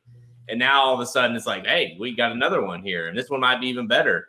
Um, and so, you know, I think you're right. I think they want the Derby. And he even alluded to it. He's like, you know, the, the highs and the lows. You know, we experienced it with Maxfield with the highs and the lows, and now we've got this one. And so I think, you know, Derby is 1,000. I mean, Cox, Bradley Cox, he even brought it up after the race, like Derby's the goal. You know, we're going to the Derby. Like, you know, that's what they want, obviously. So, yeah, this, you know, being a Tapit too, you got to think his horse is only going to get better. Uh, he should develop, continue to develop, and obviously can keep. You know, distance will never be an issue for this horse ever. Um, and so, yeah, you, you got to think this horse is the real deal as they move forward, and and, and honestly, could get better. Well, you bring up the Tapit angle, Jared. Tapits are notoriously head cases, and that can sometimes be the biggest reason that I mean, Tapit himself was a head case, and that's a big reason why he didn't turn into a superstar when he was on the track. Um, but this horse seems very professional, and that, that literally that word professional is all I've heard about essential quality since he won his debut. So this really could just end up being a big one. Yeah, I agree. I think he could be the next big trainer if he's not already there. I mean, yeah. my big introduction to him was when Monomoy Girl became such a superstar. But remember, you talked about Godolphin about how they haven't won the Derby. You know, eight months, nine months ago, Brad Cox had Mr. Monomoy, the half brother of Monomoy Girl, and that was looking like a potential Kentucky Derby horse. And so Brad Cox didn't get to have that because that horse got hurt. So you have multiple, uh, you know, the trainer, the ownership. Uh, Luis Saez still hasn't won, um, or I'm sorry, not Luis Saez. I was thinking of uh, Joel Rosario. You know, they got all these these connections that are trying to get to this Kentucky Derby and get it done. And this could finally be the chance that they all team up to do it. It's, it's really, by the way, hard to believe when they said on the broadcast Steve Asmussen has never had a two year old champion colt you know, considering how great and, and talented he is with horses and the amount of like just talent he gets. But that's another thing I just wanted to say right there was just like, if you think about it, Asmussen, Chad Brown, Cox, these are guys that it's hard to think will go their whole career without winning one. So the question is just like, which of these horses is going to be it? And so, what did you guys think? I mean, do you guys give this? What do you do with this horse going forward? Do you think he's a classic winner? Do you where do you where do you go from here with him? I think I think it's interesting that that Godolphin has spread out their horses so much. You see him with Stidham now. You see him with Baffert. You're starting to see him with Pletcher. You see him with Cox here. I think it's interesting that they're really searching for a Derby by giving mm-hmm. their top horses to different trainers in different yep. regions to yep. try and just flood the Derby with horses. Um, I, I think that Essential Quality is the best two year old we've seen. I think that we haven't seen the best two year old yet. I, I think we saw that this year. I thought, think we saw that last year, where trainers are waiting to debut some of their best horses until their three-year-old season. So I think there's going to be a lot of curveballs that are coming early in the year next year. But like this is a deserving champion. This horse did everything that you'd want it to. Was able to win the Grade One Breeders' Futurity before this. Some monster effort in this spot. Um, so I, I, don't see how you can possibly take anything away from this horse. And I, congrats to Saez too. I didn't realize this. This was his first Breeders' Cup win today um, which is kind of crazy too, because you'd think Luis Saez would have gotten one of these before, but this was actually his first Breeders' Cup win, and it comes in the Grade One Breeders' Cup Juvenile. You know, and to your point, Matt, uh, to Somich, uh, you know, the last five winners, like I mentioned in the in the Breeders' Cup trends, the last five winners of this race: Storm the Court, Game Winner, Good Magic, Classic Empire, Nyquist, uh, all went into the starting gate of the Kentucky Derby, and Nyquist is the only one of those that actually got it done. You know, and again, Good Magic probably would have without a freak or game winner too. Um, yeah, that was. Mm-hmm. So yeah. uh, to your point, very well could be in the starting gate. Do have we seen the best horse? Maybe not. The odds say this horse will make it to the starting gate, no doubt. Mm-hmm. Odds also say we might be seeing another, you know, a better one down the road. Yeah, that's the thing. I mean, when, when it comes to the when it comes to those horses that are coming out of this, it's it's really a crapshoot, and it really comes down to did he peak too early, and then eh, B, and this is really the most important one: will they stay healthy? You know, I mean, you just never know. That's the wild card, obviously. Yeah, and, and we're, we're we're so we're so early. You know that we're we're in junior high school right now with this crop, and and we'll see what happens in high school and college. When when we get to when we get to uh, the Derby, it's like college. You know. And there's there's no way you can tell me Hot Rod Charlie and Classier are the two best three year olds next year on the West Coast. Hey, There's Hot Rod Charlie's by Oxbow. We talked Love Oxbow. how about how about this? Any pick you get in the first round, Aaron, you can auto draft Hot Rod Charlie, and we'll give him to you. No. But I do You, say love you won the league this year, and your pick was basically an auto draft this Yeah, year. it's true. This would probably be better than your first round pick. That's true. That's true. Because it's by Oxbow, and that horse is really great. Can I can I say a real? Can I just do a real quick Brad Cox story because y'all don't know shit about Brad Cox. I know Brad Cox. I know him. Right. Brad Aaron knows Cox better than the rest of us, is what he's trying to tell us. Go ahead, Aaron. better than me. Okay. Okay, so Brad, Brad, uh, he started with Midwest Thoroughbred. Now it's Brad. Brad. Brad and I are friends. All right, listen, I, I've rode Braddy, baby. Brad once. Uh, Brad, Brad, Brad trained a horse. We had a piece of one sec. Uh, Five of them. There you go. They were all mules, by the way. Terrible job, Brad. My God. Is that the story? uh, Brad and I go back a long ways, and then when I first started following Brad, he had he was training for Midwest Thoroughbreds, okay, and they had a huge conglomerate of horses all over the country, and they condensed really small, and they fired Brad, okay, Mhm. and I my dad and I were following Oaklawn. Brad was training five thousand, ten thousand dollar claimers, all right, and we said, well, well, this Brad Cox guy who's new on the scene is done. He's done. Midwest Thoroughbreds literally like screwed this horse. He has two horses at Oaklawn now that aren't trained by them. And here he is today. So let me tell you something. Brad Cox really deserves a lot of credit because he he a lot of guys like uh, Chris Richard, for example, he he trained for Midwest Thoroughbreds and he's now training horses at Canterbury. And and you guys don't even know who Chris Richard is. You know, I do because I watch every track. And well, you do too, Somich, because you you watch Canterbury. Five percent takeout, baby. Yeah, I know exactly. but Brad Cox deserves a lot of credit, guys, because he was he was left for dead by Midwest Thoroughbreds, and here he is winning Breeders' Cup races. I mean, it's really impressive. So uh, Not only is he winning Breeders' Cup races, he's like the next. I, I think he's one of the best, tra- You know, one of next if not the best trainers in the. But if you had the trainer bet, like you had the jockey bet at Kentucky Downs, you Brad Cox would have been the favorite this weekend. Absolutely, seven to five. Yeah. Right, And if he wasn't, you would have just pounded the, the, the Cox train right there, right? right. You would pound the Cox as hard as you could. Yeah. So Aaron, what you ba- that's a great story. I, you told me that b- before, but I'm glad that you told that. So Aaron is really good at, at figuring out wh- that when the Cox is going to end up, you know, growing really big well before anybody else does. So um, that's a really great story. Uh, Slim, we missed your. We, we, you had to drop out for a little bit there, but you're back with us. Uh, what are your thoughts on uh, essential quality moving forward as a potential Kentucky Derby prospect? Oh, I think he'll be the number one pick in the draft. I would imagine. I mean, he'll probably get two preps, and uh, one of them might be the bluegrass because he's been so good at Keeneland. So he'll probably have to do something before then. Maybe he'll run in the, um, I don't know, Rebel because that's where Cox said, uh, or maybe he'll do like the Risen Star. Risen Star's a 50 point race. Probably do a 50 point race, Risen Star or Rebel into the Bluegrass and then off to the Kentucky Derby. I mean, so you got you got to go with them. You know, I love it. think it'd be one of Slim's the already got it mapped out. I love it. He ain't going picks in the to fairgrounds. draft. He ain't going to fairgrounds. He's going to Gulfstream. He's going Gulfstream. Central quality will be at Oaklawn, baby. He's going to Oaklawn. Yeah, I I'll put called money on right after the race. I said, "You bringing him to Oaklawn, baby? Come on." I mean, Cox has strings at both locations, so you know. Well, you got the you got the early finish line at Gulfstream for the mile and sixteenth for their first prep too. That's where Look Jack out there. Holy Bull is worth ten points, so I don't think he'll be in a ten point race. If you draft him, you got to know he's not going to probably be in a ten point race. It's just that's just how it is with a big horse like this. Especially Godolphin, they're going to bubble wrap him for the next three months. You won't see him for a while. What the- what is it? Twenty points you get for the the this race? Yes. Twenty, yeah. So he has twenty. No, he has thirty already because he won the uh, Breeders' The- Futurity. So he has thirty points. He's already in the gate in most years. So much, um, yeah. So we'll see him in May. So he has to wait. I'll wrap his ass and get him to May.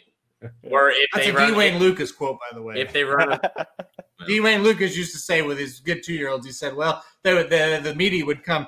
Well, what's next for him? Well, first we're going to wrap his ass in bubble wrap, and then we'll decide."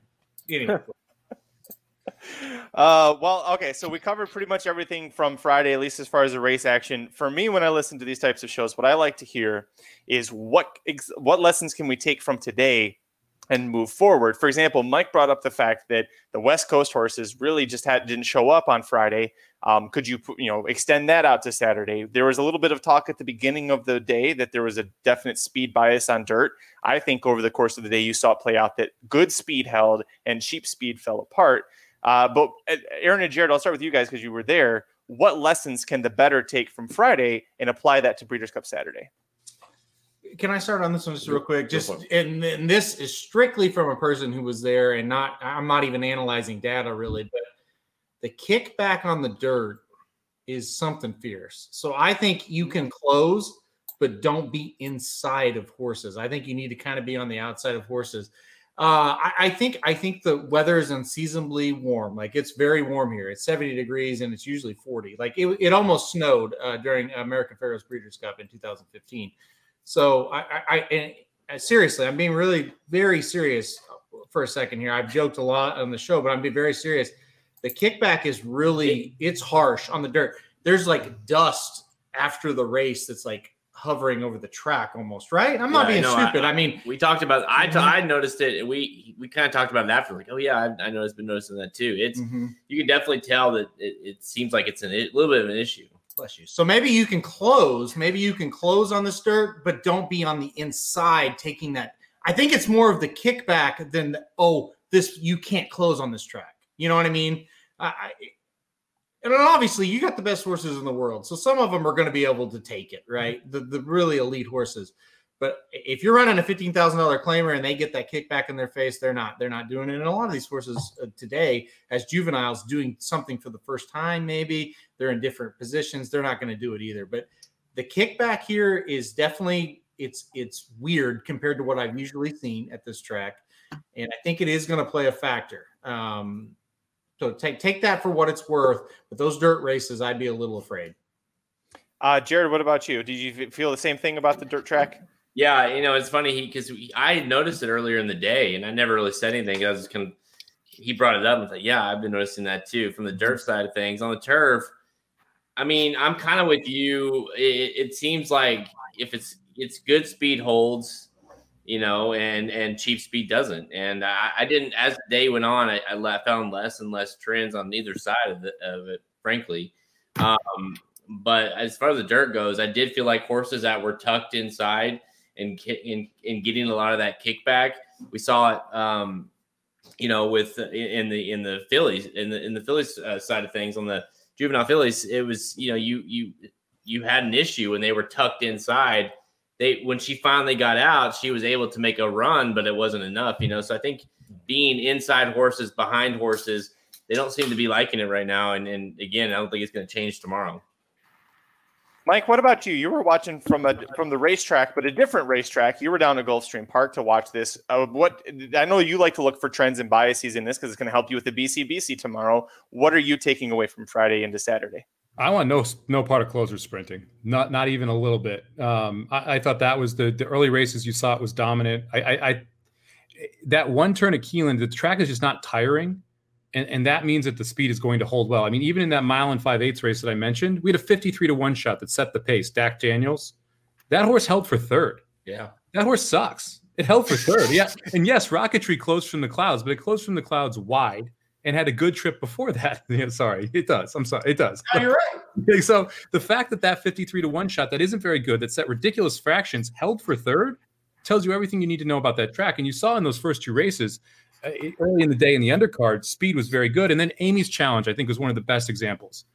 That horse was kind of washed, like right. And, and Amy's challenge didn't break on top, rushed to the lead, then kind of got it her own way and, and never even it was never even close. She won easy after that. And, and, the fact that Amy's challenge was able to do that tells me everything I need to know about sprinting on that track. If you're not within two lengths of the lead, you ain't winning. So, so let me ask you, Somich, because I know right. you're you're against um you're kind right. of, you're kind of voting for the the Bells the one in the the first Breeders' Cup race tomorrow. What do you how do you how are you kind of game planning that race now? I'm nervous. Um, like you know, I'm a little nervous. Uh, it makes me think that like the the three horse in that race, I can't remember her name right now. Someone help me out. Speech. Speech. Uh, come dancing. Come dancing. Who's going to oh, be closer, but going to be able to close. Now is more. It's like kind of takes a step up a little bit. Sally's Curlin. big step back because of the track. She's going to be coming from deeper than Bell's the one. Um, now that that race may be the one like I'm still going to, and I know Aaron went and I went back and forth on this. I still think Ruana and Serengeti Empress burn each other out. And if those two burn each other out, then all bets are off because if they go 21, 43, and 5, who knows what happens, right? Then you may actually have a closer win because they're going to fall apart. It's just too fast. Um, but the way the track played, I, I think that Serengeti Empress gets a plus. I'm still fading Caruana like crazy, but Serengeti Empress, I think, gets a bump up. I think that Come Dancing gets a bump up because she's going to be a little closer to the pace. And I think Speech gets a little more interesting if Speech has the early speed to keep up with those 2 um, so I definitely want horses. They're going to be a little closer. And Sally's Curlin, I think, is the big downgrade in that race now. Well, he's talking about pace, and there's no one that knows pace better than Saratoga Slim. What do you think about the races from Friday and moving to Saturday? Yeah, I mean, I think speed on the, the main track was holding. You know, I mean, so uh, and even you know the turf. Uh, there wasn't huge closing, I guess. I mean, if the, I mean that uh, monster, you know, she could have won, and Pearl could have won on the front end. Uh, but yeah, I mean, I think it was playing pretty fair because there was there was a little bit. I think you, I don't think you could be way far back. So we'll see. I mean, it could change from day to day too. You know, that, that does happen sometimes. So you don't want to get too crazy. I think watch the, first three races and see what happens. I mean, the Filly Mare sprint is such a mess. I, I really, I, I kind of tell everyone, I'm kind of saying everyone should just not get too crazy about that race to start the day. If there's one race you really don't want to d- just dip your toe, have an action play because I don't know. I just feel like it's really a screwed up race. It's, it's tough to get a track just because it can mean and everything. It's just really tough to get a hold on that race. I think. Uh, Ricky, you were one of the, the the top picks for the sprint. Came down to pretty much you either like Diamond Oops on top or you like Yaupon on top. You were one of the ones that had Yaupon on top. We expect to see him running right up front, right from the get go. Uh, do you feel better about your Yaupon top pick in this race? Uh, and also talk about what you think about any trends to take over to Saturday. Yeah, so I'll, I'll talk about Yaupon in a minute. The one thing I want to talk about, I think Slim touched on it. it they Donna Brothers was out on the track and picked up a literal pea a chunk of turf. So we're talking about the two turf races. There's more moisture. I don't know if anyone had saw had seen Churchill Downs. It had rained bad multiple days in a row. That that that turf course will not be firm tomorrow. And if they listed firm, it will not be. There will still be moisture in that track. And we look at if, if we're going to go back, I always like to relook at the card. Fire at Will broke um, his maiden over a, a muddy track, and Aunt Pearl had some had a good race over good over a good track, good turf course. So I think that's something to keep an eye on. As to Slim's point, you still want to, you definitely want to be on the front end. I think even more on the turf. Um, to Yaupon's point, I think a lot of people are going to look at Nashville to start the card tomorrow and say speed, speed, speed. Nashville's a different animal. yeah, yeah. Let's not look at Nashville and grade the rest of the card because a lot of people are going to do that. A lot of people that haven't looked into it like us or are just kind of opening the card for the first time at 9 a.m. or whatever, like do not grade the rest of the day on Nashville's performance because Nashville might it might be a paid workout. We uh, that's kind of what we're expecting, um, right? And as you're saying, right, free square. I mean, four to five on the morning line. I think a lot of us, probably all seven of us, would probably take that right now. So he's one to nine.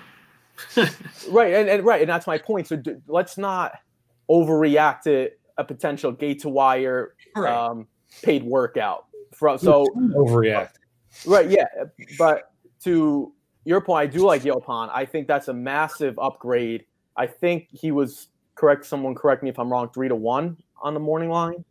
Um, right around there. Yeah, I, yeah, they, yeah you're not going to see that. You will not see that. So mm-hmm. I know Somich is huge into looking at the overseas markets and doing things like that if anyone had a chance to get Yaupon and you booked it early, congratulations, because you will not be see you will not be seeing that come tomorrow. So it's um, funny you mentioned that. I might have been looking something up right now.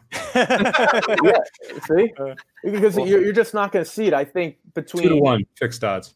Yeah, so it already right. It already dropped down. I don't even think you might get two to one tomorrow. I would assume not.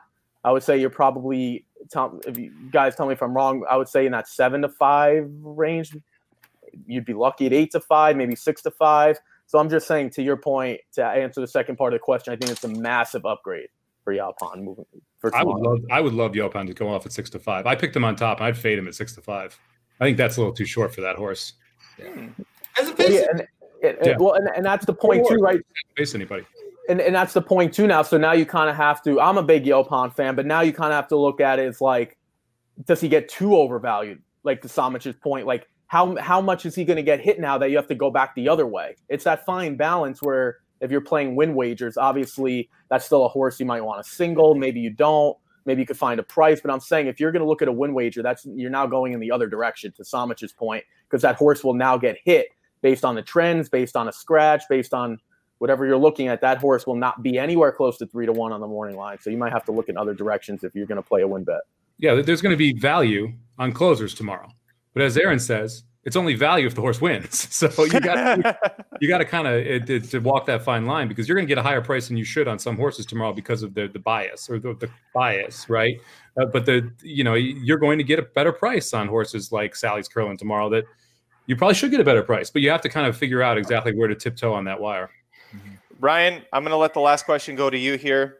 Uh, last yeah, um, when we did the preview show, one of the questions I asked was, "Is uh, which trainer is most likely to throw up a goose egg?" And we all said, "Tough luck, Bob."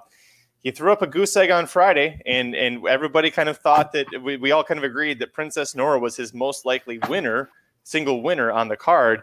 Uh, Saratoga Slim with his his tough luck Bob uh, bobblehead there. Yeah, no, What's poor, in his hand there, Slim? poor. Triple crown, man. Let's zoom in again. um, so, anyways, Ryan, uh, Bob Baffert goes 0 for 2 today. Uh, he's got Gamine in the Filly Mare Sprint. He's got the three headed monster in the Classic. Does Bob Baffert go 0 for 4 tomorrow with the Breeders' Cup Saturday and go 0 for the whole uh, the whole sequence?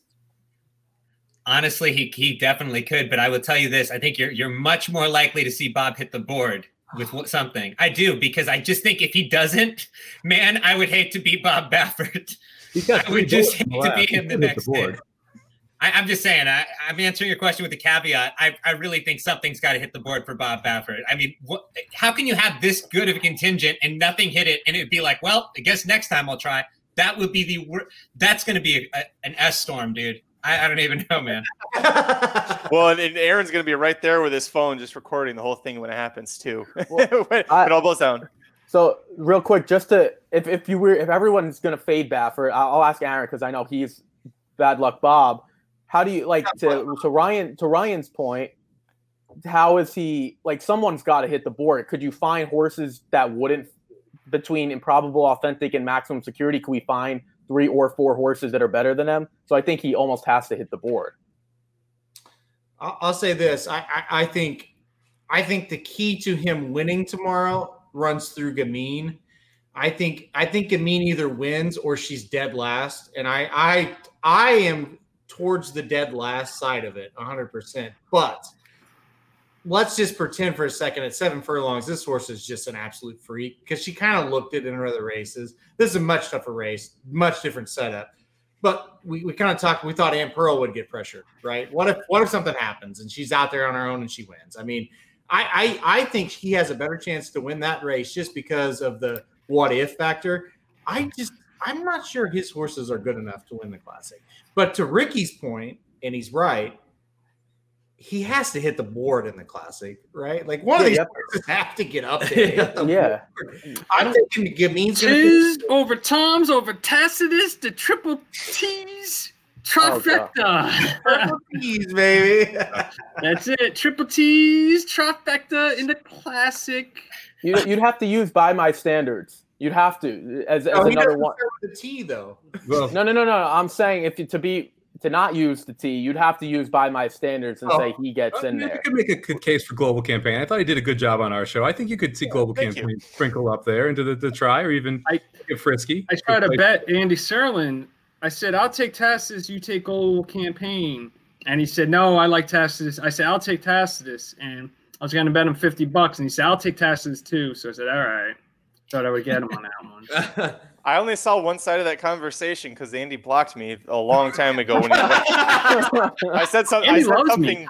me. I, Andy? I said something nice to the dudes once, and then Andy blocks me, and then you know here we are four years later. So went, I went out for dinner with the dudes, and Andy was sitting next to us with uh, Seth Klarman, right? Yep. what restaurant we were in. Yeah. And then we got up on the street. And he's like, "How you doing, Mike?" I'm like, "Hey, what's up, Andy?" These guys know me. I get around town. So tomorrow, let's talk about tomorrow. Live stream. Are you want- guys gonna do it or no? Listen, I, I think we could do it. The, the thing is, it's like Jared and I are at the track, so it's a different Yes. dynamic. And Somich is working as well. As he's Yes. trying to fucking win a contest. So I'll host it with oh, I'm sorry, Ryan Magic. and So Magic's also working. I think Yeah, thank you. well, Oh, my job is. There's big stakes at Woodbine tomorrow. Listen, I think I think Ryan, Ryan, and, Two of 'em. and Slim and Ricky should be on. if all Ryan. I can get the high schoolers. I can get the high school and college kids on. I'll bring Right. that. I'll bring that demographic. The six. I'll bring like the 15 through 21 year olds. now, qu- All uh, right. I'll bring the old people. Slim, can you handle hosting? Well, you guys have to show me how to do this. You have to give me the, the right That's to enough. like host the thing. But, yo, I'll be crazy. I got you should see this setup. I got a crazy setup. I have six screens in front of me right now. Actually, seven screens if you count my phone. Yo, I'm gonna have the craziest fucking Breeders' Cup telecast ever. I'm gonna be talking. I'll get like it set up. crazy. We'll get mad guests. I'm gonna invite random people I know off Twitter to join. Quick question: Did anyone watch the the like solo horse cameras today on TVG? I would, I didn't get to see it because I was watching the, the Keeneland feed. Did anyone see it? Was it cool? Was it was it? was it Ricky nice? talked about it earlier. So yeah, I got. I watched the entire thing on my laptop. Obviously, I watched on the big TV with um, TVG.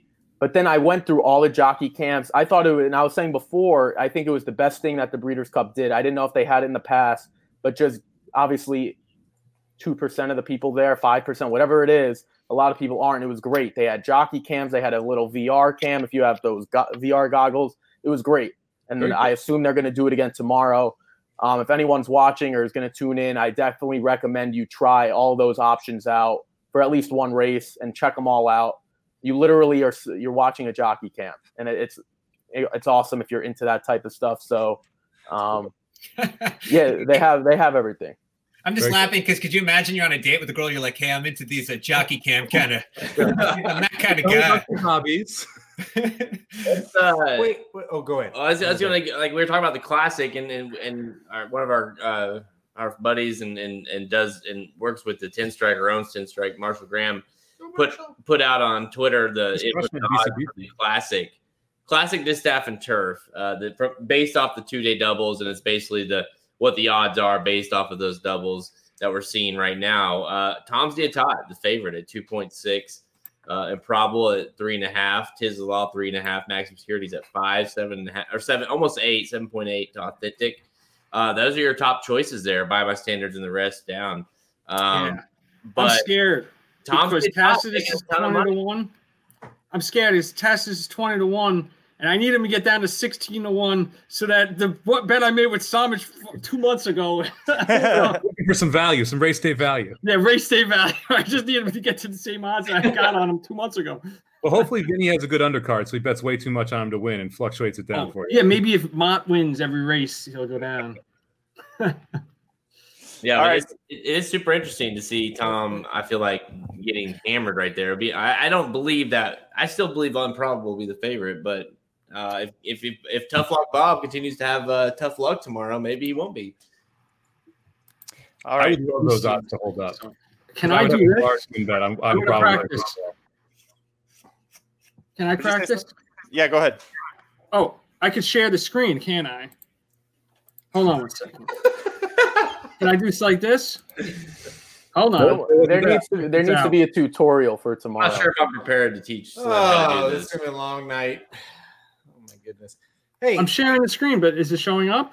No, you got to scroll down the. uh You have to scroll down. You look- I'll tell you uh, later, Slim. Here, this is this is what Slim is trying to share. trying to see. So look, look at this. eh? You know, I got the welcome. I'm not going to go any further, and then you know, I could zoom in. Dude, I got crazy screens. You know, I've done this thing. Got You, you, you don't want to give away the entire guide like I did on our last I bring, show. I bring, I bring this over here. I got Twitter up. It's going to be amazing. All Can I my Irish story? Yeah, well, yes, we're gonna get to that. Uh, I want Oh. to do. We'll do one last thing. I just Okay. want you just give a one or two word answer. I want to hear from each of you. Your best bet, your mortal lock for Breeders' Cup Saturday. One horse, one race. Aaron, start things off. Hmm. Aaron's not ready. Mike, go ahead. I mean, chalk eating weasel Mike says Monomoy girl, but that's not fun. Nope, that was it. I said one horse, one race. Jared, go ahead. Well, that was my that was gonna be my answer too. I mean, she's You gonna win. up. It's just not fun. You can double up. Um, give me a second. All right, well. Jared's out. Ryan, how about you? Who's your lock tomorrow? Well, I uh, I was gonna go Swiss skydiver, but I don't think she's a lock. But I just can't take Monomoy girl. I can't. Someone's got to beat the Cox. Someone's Oh. got to Beat that Cox, man. beat man. the Cox. So. Ryan, Ryan go. hates Cox. Uh, Ricky, how about you? Yaupon. Yaupon. All right, Ricky going with Yaupon. Slim, who is your mortal lock tomorrow? Mortal Lock. I'm just trying to look at my article here. Give me a second. All right, Slim's not All right. ready. Aaron, Aaron, are you ready yet? Go ahead. Listen, Monomoy sure. How about Tarnawa? I'm gonna go Tarnawa. we Even go. with the jockey change. Listen, I have never even heard of this person that's writing. Like, Wait, c- can we talk about the Ma- Magic? Let's talk about that story. Remember when I said I didn't know who that was, and I thought his last name was Simeon, like Trevor Simeon? Oh yeah. I was like, "Who is this guy?" And you're like, "Yeah, you weren't going to get it anyway." I, I Yeah. looked up every French jockey in the history of French jockeys, still couldn't get him. So uh, it's good to know I'm not the only one. I Well, didn't know who he He- was.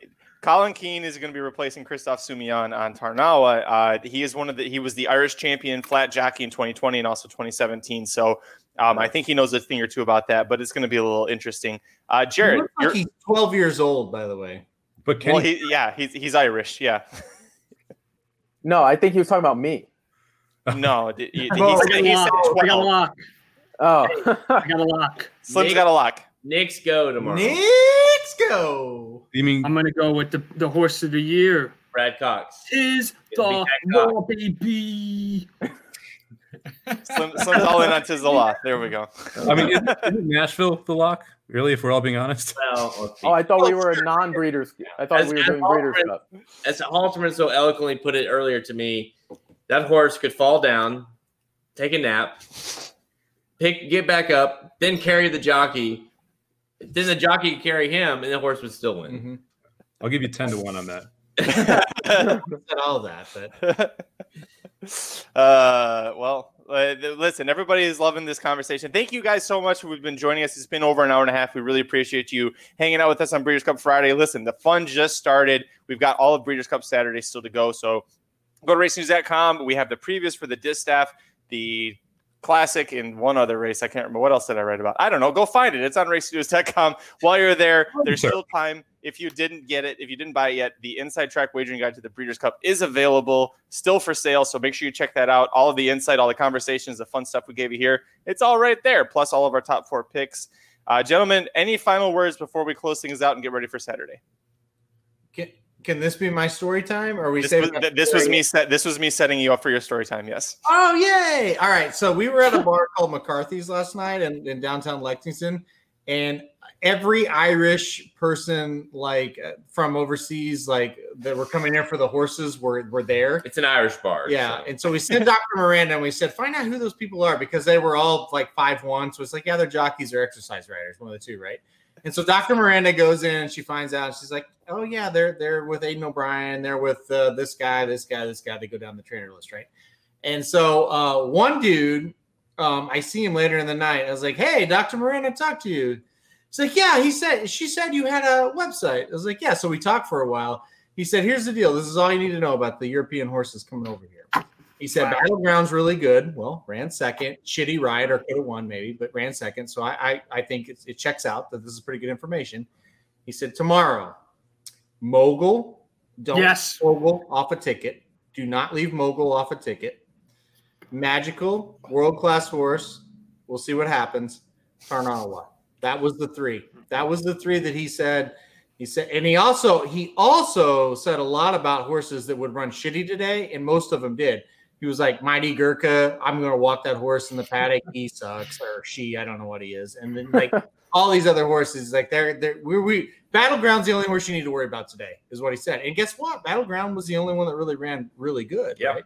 The three um, horses you just gave out are all in the same race, so that And they're all good, but we knew they were good, though, didn't we? and they're gonna they're gonna be the top three choices. Yeah, didn't we know they were going to be? Listen to me. Magic, you, like, like I was throwing like, yo, these are twenty to You- one shot in the fucking turf sprint. Magic, mute them, mute This, them bre- right this is now. breaking news, guys. These He, horses are. he gave it. I- He gave it. I'm an Three actual classiest horses Irishman. in the whole. an Irish bar. Nobody cares what Slim and Ricky has to say about these Irish horses. I heard it from an Irishman. An All Irish right, man. makes sense. I watched this tape on. I watched it. I watched the guy on video. This guy's actually touching the horse. Whoa! All right, Yeah. Slim. Listen, Slim wait, wait, Yeah. hold on. He please gave don't us a share five. that. He gave us a Can I five finish to the story? five Can to two, the six to one, and four to one. All Can the I top finish the three story? choices. Can I please finish my story? You may now finish oh. your story. Yes. right after he talked to me, he fucking he passed out. He just he he was he took two steps and he hit face right on. So That I was said, I said, hey, I said, I said, hey, thank you so much for talking to me. Said, no problem. I'll check out your website. Step, step, bam, right on the ground. Face first, face first. I Oh saw my it. It's bad. He's got a good face on. Was he bloody? So bloody. So bloody. that was so Oh worth the wait. That was so worth the interruption, the wait, and then we get to the end of the story there. Uh, Jared, uh, any last thoughts before we get to Saturday, buddy? Uh, no, I mean, just I, I can't really top that. So, uh, Nobody can. tune in tomorrow. We'll do this again after Saturday's uh, One, two, big action. Uh, maybe it sounds like Slim and uh, Ryan and, and Ricky, and maybe let's see if we get Vinny on to do some some uh, hosting during the racing. So you know, just check it. Make sure you subscribe to Racing Dudes uh, all the social accounts so you can get alerted when we go live. Uh, but uh, no, I mean, I mean, I'm excited for tomorrow. I think the big money's to be made tomorrow, so I'm excited. Perfect. Slim, I know you're excited for your big hosting debut tomorrow. Any last thoughts? Yo, join us. I think we'll start around 1 p.m. Should be the plan. Uh, we won't cover the Filly Mare sprint or the turf sprint, but we'll come right on for the dirt mile. What do you think about that? Or you want to go on at noon? Because it's nine o'clock for Ryan. I don't know. Ryan, what do you think about that? Hmm? I mean, I, I, you guys are welcome to. I might not be up yet, but I can. All right, all right. So we'll wait till we'll wait till one to get Ryan on. And what about you, Ricky? You down? Yeah, five hours is a little long. I could do one. Yeah, that's what I was thinking. Five hours could be a little long of a show. Maybe. So one to five fifteen might be enough. I, And then do and then do two hours on this later. Four and a half hours might be enough. Yeah. Go off Or we could we could do. We don't have to do the tur- Well, Well, uh, the Filly and Mare turf is at one fifty seven, so maybe we could do that. What time's the classic on? Is it Five fifteen. I'm just. That's the classic. You just want to come on for the class? Yeah, We'll we'll, come on co- two we'll minutes come, before we'll that. Come on at five. I'm gonna host my own show by myself. You and your Twitter No one's coming for my commentary, Slim. They're not like, oh, let's. High school kids aren't if up by anyone can one in the to me like afternoon. make my either. bets the whole day. one, two. You might. Imagine It'd seeing be that. turning into a beautiful mind. You'll be seeing all my bets come to fruition. I'd be like, "Oh my god! I just thought of a trifecta box that's gonna blow his fucking brains out." Oh. Imagine though, like, guys, stop just a second. Let's be serious. Imagine you've talked to a guy for half an hour, right? And he's sitting right next to Christophe Soumillon the whole night, and then he's in my face talking to me. I got COVID now. And then you talk to the guy, and he goes one, two, bam, right on the floor. Slim, he probably has COVID. Are you, are you worried? I'm I'm worried that Aaron Aaron has COVID now. Yep, he does. Oh no! You guys are not wearing masks at this bar, supposedly. No, not at the bar. We didn't know. Shocker. Slim, if you They walk, should be shutting all this shit down. It's ridiculous. Yeah, ridiculous. see, people in New York 130 and New Jersey cases, know how to 30,000 cases in one day. if you walk in this bar, man. you would not know COVID was a thing. We're all gonna get it eventually. Anyway, All right. Vinny says he's going to join, so we'll see everybody back. Like Jared said, Nice. Follow the racing dudes on all of the socials. Make sure that you're you're paying attention because who knows what the hell's going to happen. I don't ever know. Two seconds into this show, what's going to happen. Thank you again so much for joining us. Uh, make sure you go to racings.com. We'll have all the recaps available and the race replays. And hey, guess what? if you had fun listening and watching us do this, we're going to come back and do the same shit tomorrow night. So uh, for Aaron Halterman, for Jared Welch, for Mike Somich, Saratoga Slim, Ryan Stillman, Ricky Pasternak, I am Magic. Thank you so much. Enjoy Breeders' Cup Saturday. Cash some tickets. We'll see you guys next time. RacingDudes.com for all of your needs. RacingDudes.com for all of your leads. RacingDudes.com for all of your bets. RacingDudes.com as good as it gets. RacingDudes.com for all of your needs. RacingDudes.com for all of your leads. RacingDudes.com for all of your bets. RacingDudes.com as good as it gets.